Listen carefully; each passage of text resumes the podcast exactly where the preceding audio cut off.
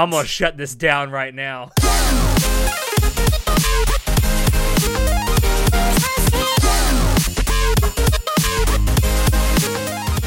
Hello, everyone, and welcome to Anime Club After Dark, the podcast that delves into all things anime, manga, and otaku culture related. My name is Alex, but you can call me Senpai. And join me tonight, I have our poser extraordinaire, Natai. Say hello, Natai. Welcome to the Crycast, everyone. Yes, yes, yes. also, we've been drinking, so go easy on us. but yes, it, it's it. Natai, it may be a year late, but it won't be a dollar short. We are finally, you and I are finally sitting down to do a spoiler cast of one of only two movies I've ever cried at Mm. while watching it in theaters.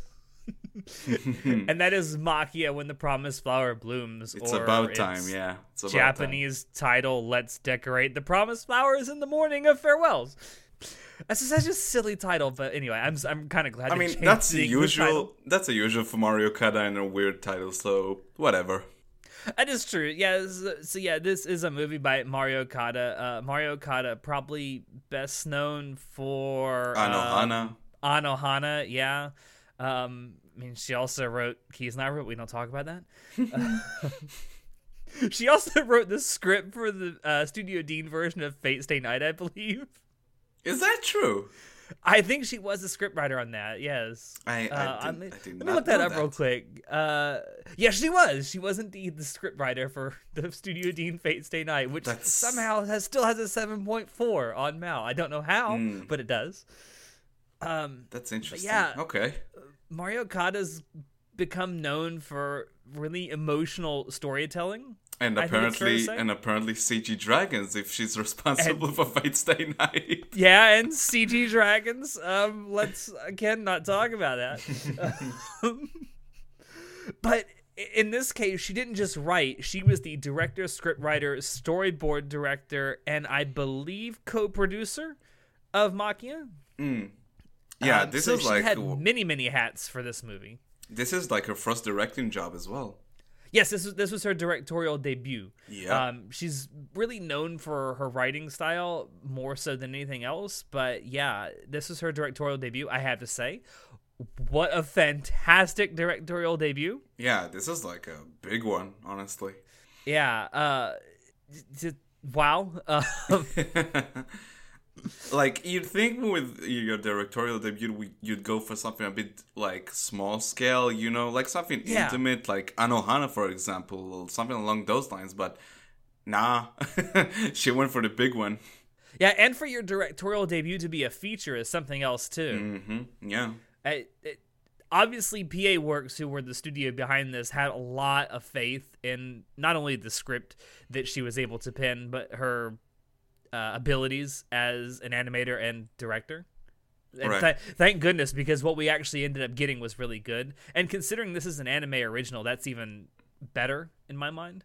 aren't most of her works though are like original correct me if Uh, i'm a wrong lot of the stuff that she's worked on, yes, uh, obviously with the exception of Fate Stay Night. yeah obviously But yeah, a lot of the stuff that she's worked on is original or it's something stuff that's loosely based on source material, but not like strictly source material based. right Yeah. but by the um, way if we weren't clear enough we're going to spoil the entirety of the movie yeah, well, it's a spoiler cast, so Yeah. you, you know you kind of when you clicked on it, you knew what you were getting when it said spoiler cast there. Um, so should we start with the technical stuff or should we start with the story? Um. Yeah. Sure. Let's start with, with technical aspects of the movie because All right. the f- I, first off, I want to say the the soundtrack for this a plus. Uh, I don't think there. I don't think there could have been. Maybe if Hiroyuki Sawano had done the soundtrack, maybe it would have been better. But that's the only way I think it could have been better. I don't think you can have a sawano drop in this movie with a straight face on it. Like, let's be frank. maybe, maybe. Uh, although, although I would not put it past Hiroyuki Sawano to come up with a really emotional soundtrack. sure, sure. He's more than capable of making sweet, sweet tearjerkers. Trust me. Once we get to our Attack on Titan podcast, you'll know. Anyway, well, yeah, well, just anything that we talk about. Uh, Well, we uh, back when we did our Promare spoiler cast, he did the the music in that movie too, and it was amazing. true, true. Anyway, Um, yeah, this the, the music in this was done by Kenji Kawai. uh, not Kawai, Kawai. uh, his name doesn't mean scary. No, it's not. Um, some I'm just kind of going through some of the stuff that he's done. He has done the uh, music for both seasons of Mob Psycho 100. Yeah, yeah, phenomenal work there as well. Did the music for Ranma One Half, which had some really good music in it. Um, just, pretty like prolific when it comes to music. Yeah. I'm just looking through all of it now. I mean, a lot of a, a, a lot of the staff on this movie are like pretty like you know big names in this industry, which is I don't know if it's the same because there is this one specific team that Mari Okada always brings for most of her projects for Anohana mm-hmm. and for the upcoming one she's working on. That I can't rem- for the life of me I can't remember the name of that team, but she she tends to like get around and like bring over a lot of super talented like artists to her like big projects, which is cool. Yeah. like, yeah, Yeah, but yeah, just the, the music and the the sound design in general. Like, there's there's a scene, there's a scene toward the end of the movie where they're having there were the Mezarte, the uh, the main like civilization where this story takes place and is being invaded. Right. And there's like this battle going on, and it, that the sound design in that particular sequence is really really good. Yeah. The sound design in general, like the opening scene with her, like you know, uh, getting the baby out of his dead mother's grasp. You know, that's Oh the- god, the- and you hear the crackling of the bones, and it's yeah, like, that's no." uh, it gets a uh, yeah. it's to make it you like you're you're cringing, but you're like, oh yes, that's really good. Oh, we forgot to mention, like right before we started recording, we both watched the movie together. It wasn't the first time for any of us. Mm. Yes. It- for me, Yeah, it was second um, time. For you, it was For third, me, it was said. the third because I'm a masochist. Uh, yeah. So like this is super fresh. Um, but yeah, like that that part got like audible gaps and ugh out of us. So yeah, it did its job. and just imagine seeing it in theaters and hearing that in surround sound. Mm-mm, mm-mm, boy, mm-mm, no. Ooh. But yeah, it just, there's so many great technical aspects of this. Another thing you mentioned it while we were watching the movie together. Um, the background art is just it's so wonderful. beautiful, and like we were we were we were uh, really admiring the architecture of a lot of the buildings, and like especially like the main castle fortress, whatever it is in the center of the city. Yeah. It's like it's so well designed, and you said it looked like the Sydney Opera House. Yeah, which is it kind really of, reminded Which is not a bad comparison because it has a lot of sharp angles in it. Also, like Maquia's like home country, like the the whole architecture of where where they make the Hibiol, uh, the like cloth. That's also there's something like super ethereal about the architecture of that place that looked like wonderful. And it also, looks there's a there's a great it's a great contrast between you see like this very worldly architecture in Yeah. Mezarte and then you see this like really fantastical almost magical architecture of where Maquia and her people are from. and then on the other side of the spectrum, you have like this industrial town where like they end up working, which also like contrasts very well with the ethereal sort of place that she came from. so it's cool. And and the architecture itself it lends itself to a to making the world seem very lived in because Mm-hmm. all, some of the buildings that or actually a great majority of the buildings look somewhat run down and lived in and used and they don't they don't look like they were built yesterday. Yeah. You can see that especially in the farm where she grows up with Ariel. Hmm. You see like just the it feels authentic, right? And as you said, lived in. Yeah. Um, I think that's something that a lot of, so, well, I won't say a lot, but some anime tend to overlook when they're doing world building. Like, yeah, world building is part of you know story writing, but it's also part of design. Right. Where if you're if you don't have it, it, unless it's a completely new place that you're going to, as in it was just built, it should look lived in. Everything shouldn't look brand new like it was built yesterday. Uh, mo- like a lot of like uh, beloved sci-fi uh, movies and TV shows in the West as well sort of take that approach. Like I mean, look at Star Wars. Everything Star- is I mean, Star Wars sort of- and yeah. Star it- Wars kind of pioneered that idea in- exactly. in, Western science fiction movies. Prior to that, it, a lot of science fiction was really just flashy seemed- and clean and slick, right? Yes, I mean a, a- a great example of that would be Star Trek. Like Mm-hmm. every single episode of Star Trek, the ship looks, looks like it was built yesterday. Yeah. It's it's a cool approach and it makes your world feel lived in and just oh like It makes it feel very much more alive. Yeah, um, it- and believe and believable. believe and it feels like it feels like a world that existed prior to the story and after the story. Yes, right? yes. It, it- it's it's it's really I won't say frustrating because that's the wrong word. It, it's it's something that's so easily overlooked when you're doing uh, like background art design Mm-hmm. that it, it's great when it when it's done and it's done really well, like it's done in Maquia. It's I appreciate it so much. Yeah. And like the fact that we are talking about the background art of this movie just goes to show like it's so like for the most part it's all the, the entirety of the movie is so well executed in terms of the production itself, right? Yeah, Like we talk I mean, about the we talk about starting the out with all the technical aspects of it. Yeah, I mean, we, we we like we talked about also like the color choices for each character. We talk about like the, it just it except like personally, I feel like it.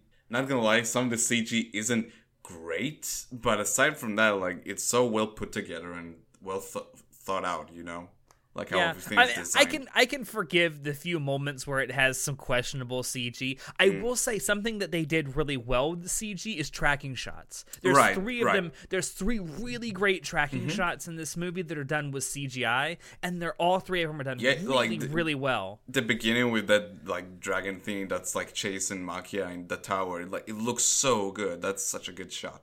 I, I'll be honest, it, it's set up and it looks like it could have been done in live action. Yeah. That's how well done it is. Mm-hmm. Because tracking shots in general are really difficult to do in animation, at least to make them look good. But in, in live action, they're typically done pretty well because it's just it's a camera on a rig Yeah. that follows the characters around. Whereas in animation, you're having to constantly change the background and the position and also you of have the like the- characters and the yeah, and you have like a 2D character that's like in a 3D space that also makes it you try and you you don't want it to look jarring, you know. Mm-hmm. And I've seen tracking shots in anime just completely fuck up your believability of an entire scene just because they're so horrendously done. But the way the tracking shots in Maki are done, it's it's so beautiful. I like it, it's almost like a masterclass in putting 2D characters in 3D space. Like more animators should watch this. Like this is how it should be done. Another case of that, just by the way, because like you mentioned it, like Kizumonogatari is also like a fantastic film that does that. That it has it has 2D characters put in 3D environments. That It's done so so well. Oh yeah, well Kizumonogatari, which is we should do a spoiler cast just for We Kizumonogatari really should. at some point. um, all three of those movies, but there's like there's a like 15 minute long scene or so in the third Kizumonogatari movie, which is uh, it's the fight between Koyomi and Kiss-Shot, were Right. Mm-hmm. that's almost all tracking shots. The entire scene from start to finish is almost entirely made up of tracking shots, and like it, yeah, bless Shaft for putting themselves through that, but we're not here to talk about Kizumonogatari. It is, No. but it is a good example of tracking shots done well. but also like uh, what was it like when I like the cinematography as well in Maki, just it, like there's so many shots that just it, looks so good. It's like I really like the like the shot composition. So again, like I keep saying, but it's it, it it's so well put together and so thought out. You know, it seems like there's Yes. a lot of time and consideration and was put in a lot of these scenes. Well, you mentioned you mentioned the cinematography. Um, uh, so so one thing the movie has an ample amount is time skips due to the nature of the story. Um, it's something that we, especially John, has complained about. Um, anime kind of not doing very well. I mean. And fiction in general sometimes just fucks up time skips. Yeah. I know that in some stories, especially this one, they're they're one hundred percent necessary because of the plot of this, you know, what's being to- the story being told. Yeah. Um, but it's so easy cinematog. What's Cinemat- cinematogrammatically? I don't know. I don't even know if that's a word or not, Keep but I'm going. gonna use it. Um, it. It's so easy to mess it up that way, but it's not done that way in in Maquia. Um, so every time there's a time skip, it's almost like instantaneous, Yeah. and you have to you have to rely on you know the way the characters look or the way the scene is composed or you know something else to give you that that hint that time is skipped because there's no there's no like you know black screen with text that comes up this is like eight years later Yeah. no you have to figure it out for yourself it's also i i, I give credit to to Mari Okada on this she thinks her audience is smart enough to figure that out on their own Yeah, she's not like, pandering they- to the audience And they're utilizing the fact that it's a visual medium, right? And they're utilizing it for its full effect. You know, they, there's a lot of scenes in this movie where it's pretty much show don't tell, which like personally I really appreciate as someone who loves cinema. Like you can tell, you can infer a lot from like character acting and like just do, editing in general. It just mm, it's it Yeah. feels so good. But I'm like, like just use cinematography to do your time skips. It's it's Yeah. it may be more difficult to set up, but it's it definitely when you when you execute it well, it's so good. both the cinematography and the and the character designs. I mean, I like I said it while we watched it, but my favorite part of the movie is when the they are in the industrial city, right? Where they, where Maquia is working in the bar and Ariel is like working in the mines or whatever. That that whole section is, in, in my opinion, just perfect. It's really good. Um, and I love how much you can infer from the first scene. You see Maquia running around this bar and you know serving people, and she has this new design which looks fantastic. And then Early is walking inside and is not making eye contact with her, and that helps like you know establish where that relationship between between the two is at at that moment. And also, it has another one of my favorite shots in the movie where the soldiers are coming in, and then they you have this like view from uh, the the top side of the bar, right? This balcony inside that they look down on the rest of the folks that are like drinking there. Like that whole scene itself is so well done. Like in terms of like Yeah. the production itself. Yeah. And again, another another aspect of cinematography is character design. Um, and in in that particular scene, that that scene where Ariel's like a teenager, um, and they're in that at the industrial part of the city, and you know, like you say, um, Maquia has the job at the bar, and he goes off to the factory to work. Right. Um, throughout that entire sequence, throughout that entire point in in Ariel's life, uh, he and Maquia wear contrasting colors. Yeah. Whereas Which I in, in didn't no other in no other part of the movie, in no other part of the movie do they do that. I didn't notice it till you pointed it out, which is cool because again, it reinforces like where the relationship is at at that moment, which is Mm-hmm. cool. You know. I was like, like t- oh Mario Kart, so many small details like this. I fi- that's why I love watching your stuff. Yeah, I, I love it when like because character clothing is again another tool to tell your story. It's- For example, I I've been rewatching some episodes of FMA, the original one actually, and there's a small little detail that I really really like. That in the first episode, like before, uh, you know that happened. Um, so Ed is wearing this like black shirt with a red sort of like tint to it, right? And then you skip forward like 10 years, and again, he's with his red coat. And it's like, it's, I mean, kind of obvious, but it's a small detail detail to let your audience know, oh, it's the same character, because again, he's wearing the same color. Right? It's like, Yeah. it's not mind blowing, but it's like these small details that keep reinforcing whatever you're trying to convey to your audience, which make this medium so compelling, you know? So it's Yeah. great to see it like being performed in that way. Well, it's like you and I mentioned it when we did the JoJo's Part Five reviews. Um, uh, toward the end of that, I was always questioning why uh, David Mm, the pink Production chose to go with the pink outfit instead of Yeah. the traditional blue outfit that he actually wears in the manga. And then we find I, I realized at the end when he changes to a black shirt, it's such a it's a, such a better contrast from pink to black than from blue to black. Yeah. It's Yeah. like it's like these small details of cinematography, and it's like yes, please. By the way, JoJo Color Theory is a whole other can of worms, but that's for another Well, day. yes, yeah. I just I wanted to point that out. It's a very similar thing to how Maquia and Ariel wear the contrasting colors only Sure. in that part of the movie. Mm-hmm. And it's the point of the movie in which they're having the most conflict between them. Yeah, yeah, for Oh, sure. it's, it's such a small detail, but so good. What What did you think of like As okay, so the time skips in my opinion also help the pace of the movie it's, it, as well. Like again, the movie is paced super well for like for the scope of it. But what did you think of like how quick the like the beginning of the movie turned from oh this is nice and pleasant to okay shit. yeah, uh, it, it does. Like it, within five to eight minutes, you go from like this really idyllic village where everyone seems really happy and they're doing their own little thing, and then all of a sudden it's like boom, everything comes in and everything is gone. Yeah. Everything is ripped from you. I I personally loved it because it while it, yes it is somewhat fast paced, um, it sets the tone for what's to come. Right. Whereas, you know, there's going to be times in the movie where things are going to be really happy and then stuff's going to happen and it's not going to be so great. Yeah.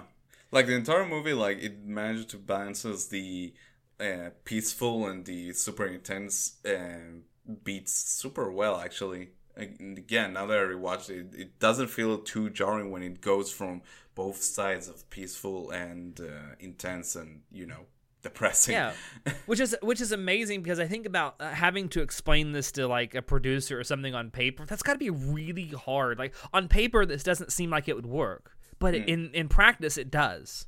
Mm. So, what did, I think we can go ahead and talk more about story details. What did you think of? Because I okay, so I I think there there's one thing that holds this movie from being like a really like a masterpiece. You know, I think it's it's a fantastic film, but I think there's something that's holding it back. And to me, it's sort of like it tries to juggle a lot of different themes, but it doesn't yes. seem to connect all of them together as well as it wants to. Right? Yeah. Yeah. So basically, what you're saying that it's throwing a lot at you at basically one time and it's saying here you juggle these. To some extent like because okay so like to me the, like the film shines the most and is probably about like parenthood and you know the relationship between parents and those children right? You you can agree with me about that. Oh yeah yeah the, the definite theme i would say if i were to boil the theme down of Maquia into a single sentence it would be the question what does it mean to be a good mother? Right but that's not all of it. It's also okay you have it's like it's a it's this the movie is about that but it's also about uh, legends. It's also about like you know times changing. It's also about uh, coming of age. It's also about um, uh, industrializing versus you know uh, to some extent nature sort of. It's it, there's a lot of shit going on in it do you know you bring this up and it, brings up something that I've thought about with this movie for a while now. Ever, mm-hmm. actually, ever since I watched it for the first time in theaters, and it's I wonder what would have happened had Mari Okada been allowed to expand the story into like a twelve or thirteen episode series. Uh, I I don't feel like. Ah, uh, like sometimes I hear that about movies, and I feel like actually for this one, I don't think it would have served it right um, I, I think it would have just gone like got the story to be more stretched out and wouldn't it wouldn't have flown well as a series. I think as a movie it flows really well from one scene to the next. Maybe. I, I will say one thing I would have liked to have seen more of, and this has to do a little bit with world building, is um, one of the one of the things that, and you kind of mentioned it. One of the things that you see throughout the course of the movie is this um, the society that they end up living in, uh, mm-hmm. Ariel and uh, Maquia Mezarte. Um, you kind when you when you're first introduced to it, it's a um, it's a society that's in the process of expanding, and over right. the course of the story, you're watching it slowly collapse in on itself mm-hmm. because it's become very arrogant and it's sort of refusing to change with the times.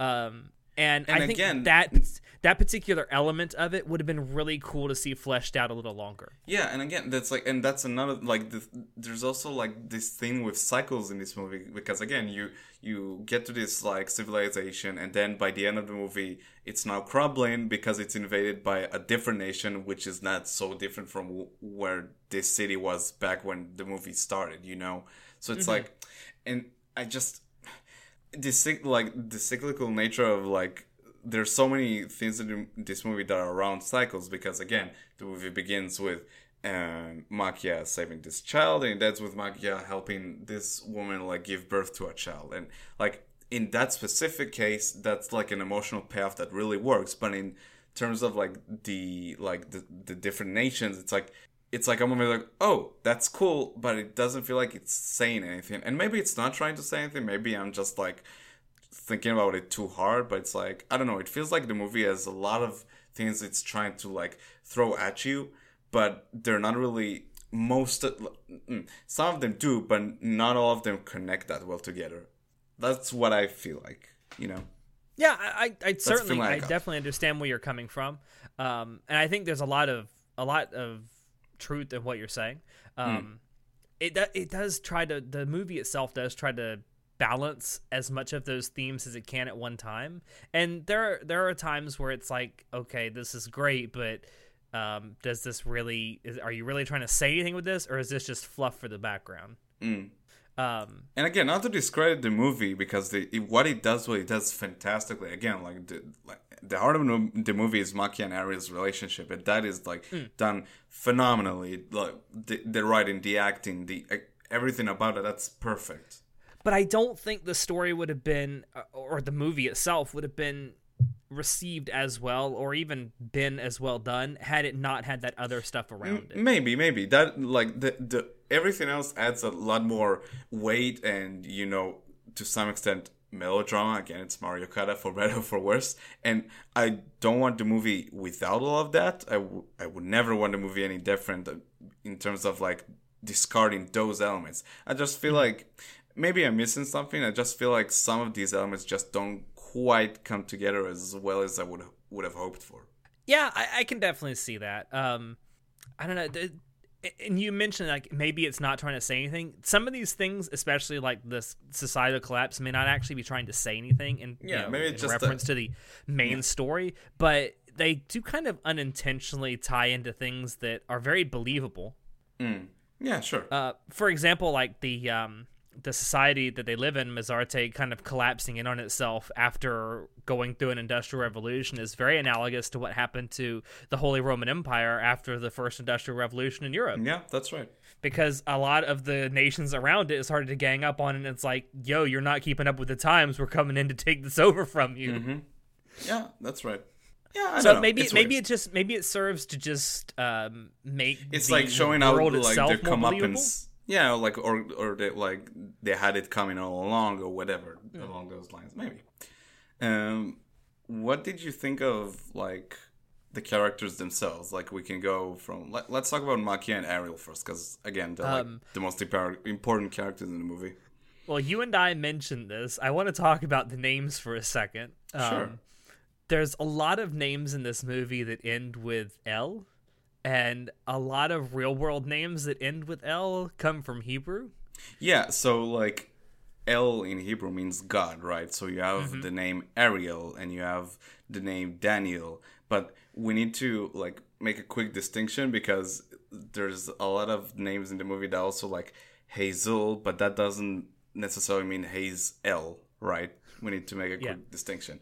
Uh, but yeah, like the Ariel is a Hebrew name, isn't yeah, it? Yeah, Ariel is a Hebrew name.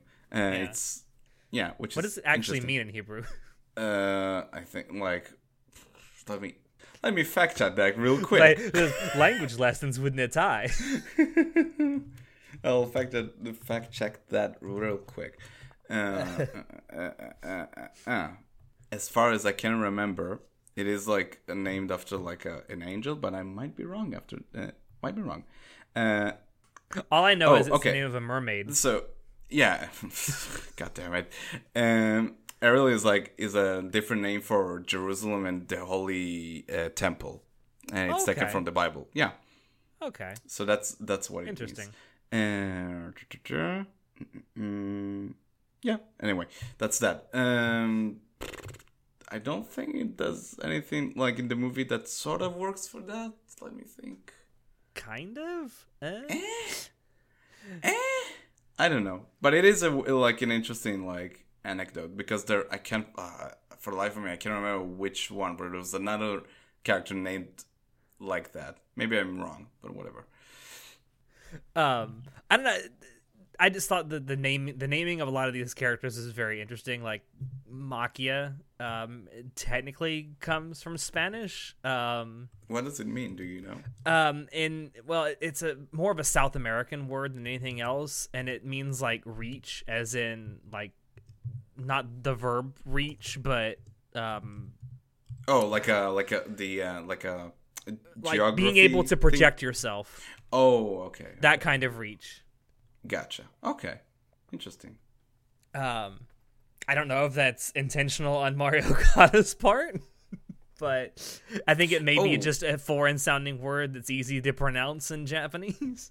Also, Ariel is like sort of a combination of the words lion and god, so that's also kind of works. That's- now that I think about go. it, yeah, that's what that works. Uh, don't know why I didn't think about it. Um, but in, ter- in terms of actual design, um, I, I love a lot of the characters' design. I, I also love the fact that since this uh, story takes place over many, many years, the Hmm. actual design of the characters changes to reflect that. Um, especially with Maquia, who starts out as this really like uh, it, it may not be, but I'm gonna say bleached blonde, very brightly blonde colored hair. Yeah, Um, then she dyes her hair because you know she's trying to hide her identity and all that good stuff. Well, and also she dyes her hair to be a very similar color to Ariel's. yeah, I mean makes sense. Yeah. It's like I may not be your mother, but I'm gonna sure try and look like it. Which is also a funny note because then when you get to that part where they're in the industrial city, one of the characters ta- uh, asks Ariel, "Say, is she like your sister or anything?" Because at that point he's like grown up and she still remains in her like child sort of form, look, whatever. Which is Yeah. interesting. It's also it's also worth mentioning that, and you kind of you asked this because you didn't remember um, when we first started watching the movie together um, about how this story is about motherhood, and you never actually see Maquia have a mom. Mhm. And it's it's mentioned later on that she doesn't remember ever having parents at all. Um, and in the very beginning of the story, she's kind of she's seen living with the the, The elder. village elder. Yeah. Um, so I guess you can assume from that that she is an orphan. yeah that's that's a, that's something strange as well that it's like not really developed much that whole aspect that she doesn't have I, I don't know i mean it makes sense because then she doesn't know how she's supposed to act as a mother to Ariel, but it's like i I think it's uh, now. I, I have nothing to go on with this, but I think this is uh, this may be Mari Okada actually saying that you don't actually like like motherhood is something that's ingrained in women. Like you don't necessarily have to see it done to be a good parent or be a good mother. Like you can instinctively know what's how to be a good mother or a good parent. not that i would know as a male but whatever Well, I, that's why I said I'm kidding, I'm kidding. because you could be a father. i'm kidding i'm kidding uh, sure that makes some sense yeah to some extent i guess i, I can get behind that Yeah. I mean, just because uh, obviously it's the ideal thing to be raised by your parents, but if you're not, it doesn't mean that you yourself will go on to necessarily be a bad parent. So lately, well, I mentioned it before, but uh, but I did finish Clannad, and that show also like talks about parenting and parenthood, and you know the relationship between parents and children, whatnot, and family. What did you, what do you feel about that? About shows that are like centered around that type of story, you know? Because I, I- having a hard time remembering more aside from Aki and Clannad, but you know, Yeah, I, I, I get what you're saying. I, I personally, personally, I love it. Um, a- as someone myself who really wants to be a parent someday, um, I, I love watching stuff like this, and I, I think that there should be more. St- I'm not saying that there should be a lot of stuff, but there should definitely be more stuff out there geared at um, these questions for people who are you know thinking about becoming parents one day because it, it, it's a great question because there's no there's no definitive guide out there for i mean there, there are parenting books out there sure but there's no Yeah. definitive guide out there for how to raise a good child Yeah. so it's it's great fodder for for stories like this that ask this kind of question and i think uh, these are two great examples. Maquia and Clannad are great examples of stories that ask this question, and you, you get two two really great example or two really great answers to that question. And in the case of Clannad, you actually get examples of how to be a good parent and a bad parent. yeah, for sure. Whereas in Maquia, you're just seeing how to be a good parent. Yeah, that whole like I, I keep coming back to that part of the movie because eh, again, it's just my favorite. That whole part of like her conflict with Ariel is just so it's so fascinating because it feels real, you know. Mm-hmm. Like a lot of us probably have been there in that type of like situation with a parent, and like we get into these types of fights. It's, Yeah. it's great. Where like it's yeah, you're you're not mature enough to realize why your parents will tell you no, but you can't do something, so you just get all huffy and puffy and it's like, mm, I don't like you anymore. I hate you. that scene, that scene where Maquia and, and Ariel are in their like room in the inn, and he he comes home drunk Yeah, that one's his great. friends get him drunk, and then they get into that argument, Mm-hmm. and uh, he's like, yeah, they, he he steps on the Hibiol, and he's like, no, no, no, no, no, um, he's like, I hate that thing. Why do you keep it around? I want you to throw it away. And then she just slaps the shit out of him. A well deserved slap. As someone who's been slapped pretty hard by my mother in the past, I can I can really relate to that. But yeah, I mean, I, I, it's not my finest moment in my life, and I don't like to revisit it very often. But yeah, I mean, I've had those moments with my parents. It's like you're you're so immature and you don't realize how I hate using this term, but how the world works. Um, and your parents just have that experience that you don't, and they have to kind of shake the sense into you. Mm-hmm. Yeah, that's true. Also, it, and it, it like- does cause a lot of conflict between parents and children in real life and it, it's great to see it reflected this way. Again it's another one of the things about the story that makes this so believable. Yeah, yeah, that's very true. Also, it like goes back to like the previous sort of fight that they had when Ariel was younger and like Maquia can't find work, which means she can't find food for both of them, and then she comes Mm-hmm. home and he's like playing with the uh, whatever the the loom? he yeah that one and like she gets super upset and she sort of breaks down but then she realizes like nah this is this isn't right you know? Like i'm here for both like of this us. isn't worth yelling at him over. Yeah like yeah. And it's like both of them sort of learn from each other which is again that's like like the best type of relationships really Yeah. Well, I mean, and I've been told by so many people, especially people my age that have now gone on to have children of their own, that Right. they, they say that it grounds them, like having a child grounds them more so than anything else in their life. Mm-hmm. And I think there's a lot of truth to that, even though I myself have no experience with it. Just because I've seen it happen so many times with people that I know and people that I'm friends with. And again, you're you see it's another thing that you see that makes Maquia so believable is you actually see her get grounded into reality by her relationship with Ariel as raising her as her son. Mm-hmm. Raising him as her son. and then the movie also shows you what type of like how you can like become less of a person if you're sort of like not in a good relationship with your like child if you even have one like for example um i keep forgetting her name fuck uh Lelia? yeah she so like for the entirety of the movie she's separated from her daughter and she's like angry She's going slowly frustrated. insane. yeah and it's like it's awful Yeah.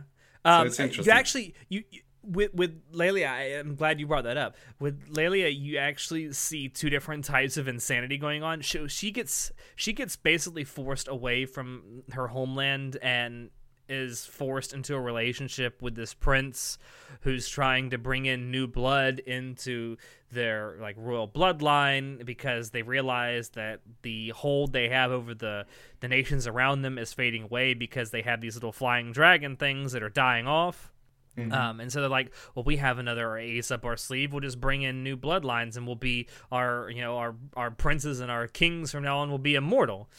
Um, and so she's forcibly ripped away from her homeland to go basically be a consort for a prince. Um, and then when she actually has the child, the child is ripped away from her. She's not allowed to see her. And then you also have the character of Krim, who in the beginning is in love with Lelia. Right. And again, as Lelia is forced away, you know, to go be this prince's consort, you see him over time kind of go slowly mad with being separated from her. Yeah.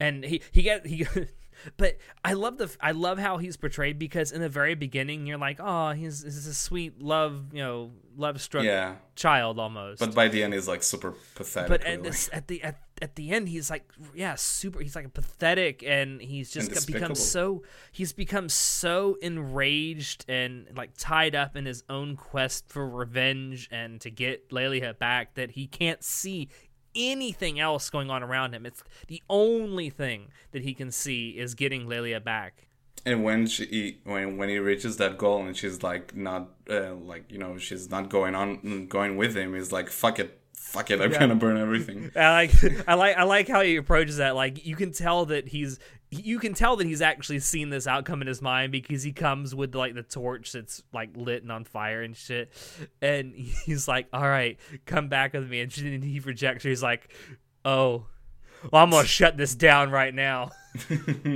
I'm killing both of us." Yeah, Which is, if you think about it, that's very Romeo and Juliet esque. yeah, to some extent. Yeah, Yeah. There's actually there's there's quite a few uh, allusions to Shakespeare in, in, this. I mean, the fact that um the fact that the Hibiol is basically a tapestry that mm. is like analogous to uh, one's life and the passage of time is yeah. uh, is a theme that you see in a couple of different Shakespeare plays, uh, most notably The Tempest and um, The Merchant of Venice. Mm-hmm. Um, you see like the the idea of a tapestry being used as an analog for the passage of time or someone's life. So mm. that, was really cool to see in that too. Yeah. But yeah, I, also, I, I, I love I love the fact that you see going back to my original point. I love the fact that with Lelia and Krim, you see two different types of insanity. One from someone being ripped away from their homeland and their lover, and one from someone being ripped away from their own child. Yeah. Mm-hmm. Also, it's like just a small note about the Hibiol. It's like cool that they're sort of have their own language that they write into the cloth itself, which is like just mm-hmm. a neat detail, I guess. Um, I, al- you... I almost wonder if, if that's mm? also supposed to be an analog to something that happened during World War II. Okay.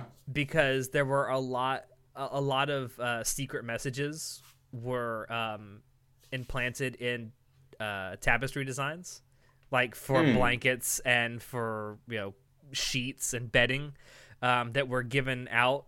So it was a way for the Allies to secretly send messages. Could be. I don't know. Do they hid do wanna... they hid Morse code in the designs? do you want to talk about the ending or not mm. yet? Because the I ending mean, we is can, we can say one. we can say the ending for the end, but there are a couple other things I want okay. to talk about. Sure. Um. Uh. St- so story wise, um, one thing I did want to talk about. So, do you think it's the scene with the dog. I want to talk about the scene with. Uh, oh, I fucking hate that scene. you hate that when scene I first because watched you think it was written by you, uh, you think it was written by Araki because a dog died. Well, when I first watched the movie like a while ago, that that that was the only scene that really got me because it was like uh, I don't like it. but, but again, yeah, speaking of analogies, there's so many analogies to that scene. So in mm. you know in the real world, um, mm-hmm. humans and dogs are a lot like Maki and everyone else. We, hopefully, human beings outlive dogs uh, by a pretty wide margin. I mean, you, you're kind of lucky if a dog lives to be 20 years old. Yeah.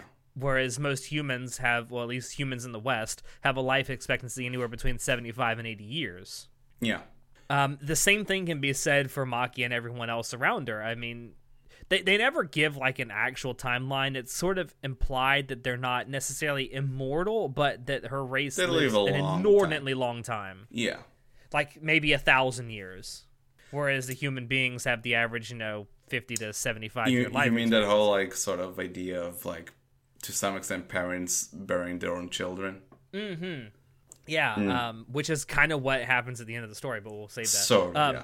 But yeah, that that that scene so brilliantly echoes what you actually do see at the end.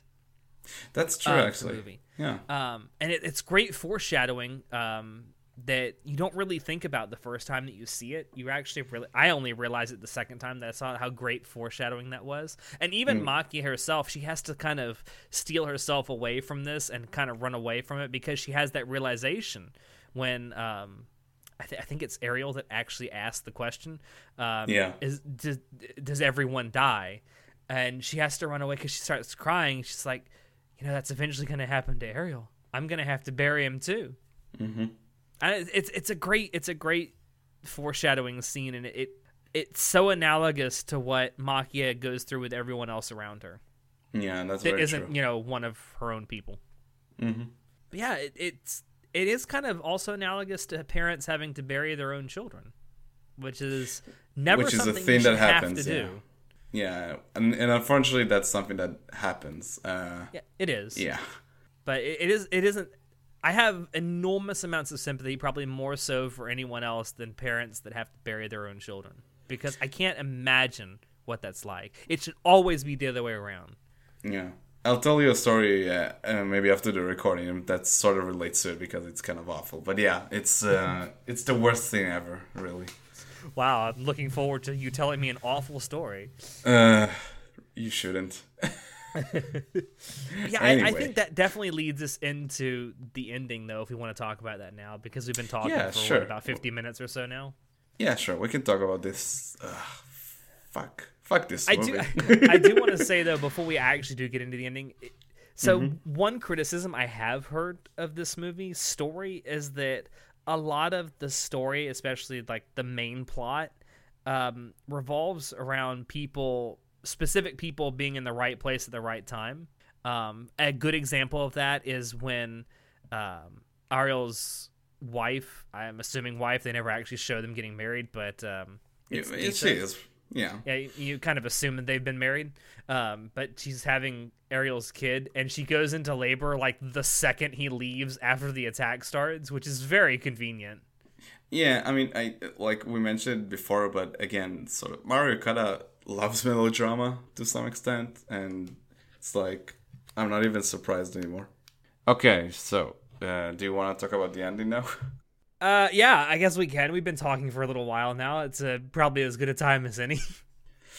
so, okay, so what was your reaction when first time we watched it? the first time I watched, well, when I watched this originally, I was in theaters with about, well, I want to say at least thirty-five to forty, you know, blabbering otaku like me. Um, there were there were very few dry eyes in the theater. Um, It's But- not an easy ending. It's not. It's not. And, and I, I mentioned this to you while we were watching it. So if the if the movie had ended right after you see um, Lelia and Maquia ride off on the little dragon thing, um, it, it still would have been a really good movie and a really good story. But for me, what comes everything that comes after that scene is what makes it a great movie in my mind Yeah, I agree. um, because it that those last little bits just tie up so much. I mean, you get to see you get to see uh, Ariel go back home to Dita and their new child, um, and and they're talking about Dita's talking about how she used to treat Ariel so bad, and you know, just like I used to tell you that you know liking your mom was weird, and it's not weird. You have a great mom, and Ariel's like, yeah, I know.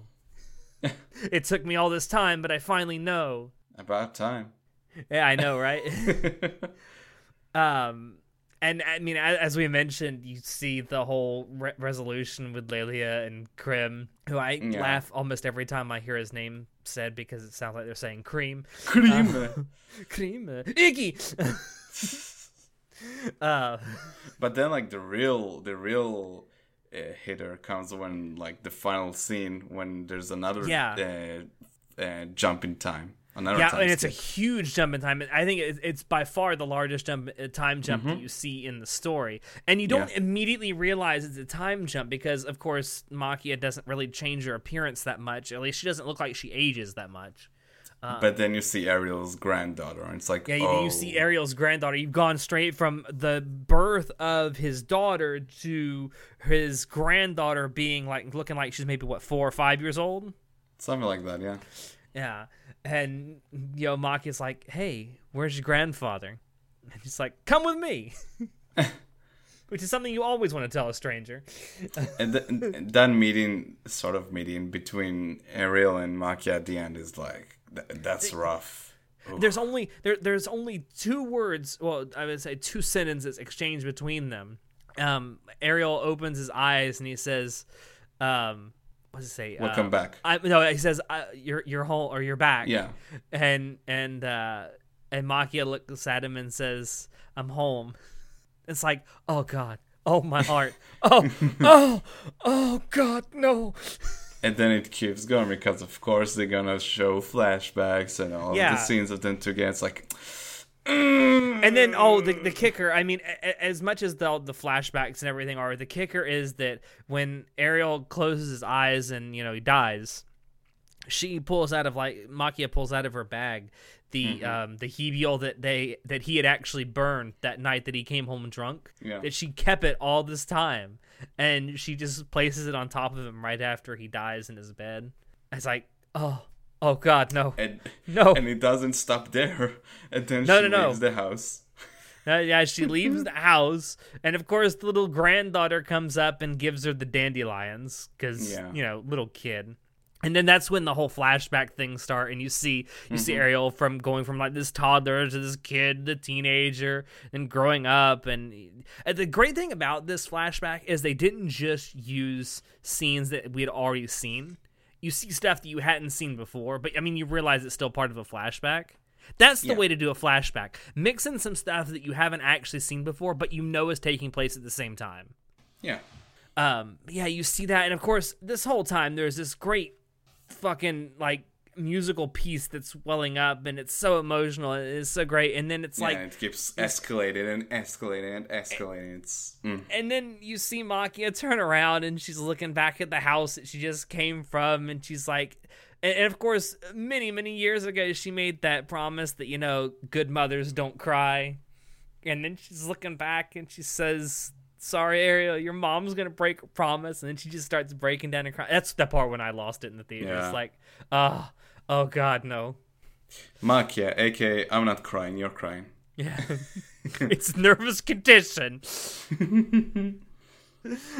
Yeah. yeah that, that just that that scene itself like as i mentioned the part if, if the movie had ended at the part with the dragon flying off i mean that that alone would have made it a great movie but everything and especially the scene that comes after it makes this a 10 out of 10 in my mind despite Mm. some of the issues that the movie does have i still gave it a 10 out of 10 mostly It's a because fantastic it wraps movie, yeah. it wraps things up so well with this scene Yeah.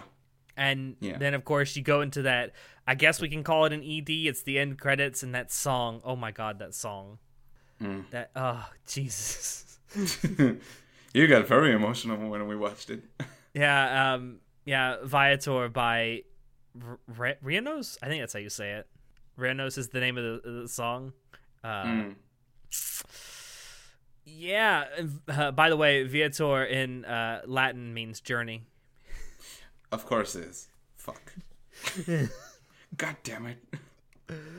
I just like it that that whole like the last 10 minutes just bring everything together so well and that alone makes it a 10 out of 10 for me. I mean everything that came before it was great and I just uh What a great movie. Yeah. it is. It is. It's just so many allusions to things that so many people I think can relate to and hmm the fact that it all comes together so well in the end. Bless Mari Okada. Yeah. Hell of a directorial debut. Yeah. Honestly, like ever since Maquia and uh, more recently for me Anohana, I mean, I've been like keeping track of like things to come from her, and super excited to see more of whatever she's she has in store.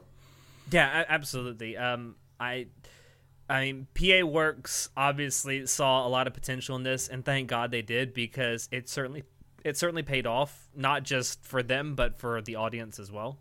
Um, I'm really hoping that more studios, or maybe just PA Works in general in the future, will just throw a bunch of money at Mari Okada and just say go because that seems to be what they did here Yep. and it worked out. I just never. If you see Mari Okada's name attached to anything, just give it a try. Um, with the exception of Kiznaiver, but we. Sometimes you get a Kiznaiver or a Fate Stay Night. Sometimes you get Maquia, so you know. Yeah. I don't know. I, I- give her a, a little bit of leeway on Kiznaiver because she actually came to Studio Trigger with like three seasons worth of stuff, and Trigger's like, Yeah, we don't that- have the a- money for this. Yeah. oh well. Yeah, uh, but yeah, Ma- that's that's Maquia. I mean, it, it'll. If you first of all, I'm assuming since this was a spoiler cast, you've already obviously seen this if you've made it this far. I really hope for anyone who made uh, it this far without watching the movie that uh Yeah. well Um, But if you have watched this and you get a chance to sit down with your mother and watch this movie, Mm. because I did with my mother and it was a great experience. Even though my mother is not really big on animation, she seemed to enjoy it. Mm. and it gave us something to talk about afterwards. So, yeah, if you haven't, sit down with your mother and watch this because it's a great it's a great thing to sit down and watch with. And, and she doesn't even have to be your biological mother, just whoever you call mom. Yeah, she could be from like a land far away where they're like immortal and shit. That's fine. Yeah. Or if you ha- if you can't go and sit and watch this with your mother, just call her and tell her how you feel about Yeah. her. That's always Because- a good idea. because eventually she won't be there and you'll wish you could have picked up the phone and talked to her On that sad note, thank you all for dropping in to listen to us. Shut up. I'm God just trying to make it. a good point. We hope you enjoyed it because we always enjoy bringing this stuff to you. If you want to check out previous episodes of the podcast, you can find us on YouTube, SoundCloud, iTunes, and Spotify. If you want to keep up with what we're doing, you can join us on Discord, Facebook, Twitter, and our website. Shoot us an email if you have any questions or if you have ideas for topics you would like for us to talk about in the future, or if you have ideas for shows you would like for us to do Spoilercast for as well. Links to all these things things will be down below in the description. As always, I have been your host, Alex, and I will see you next time. Say goodnight, Ariel. Good night, Maquia. Ah.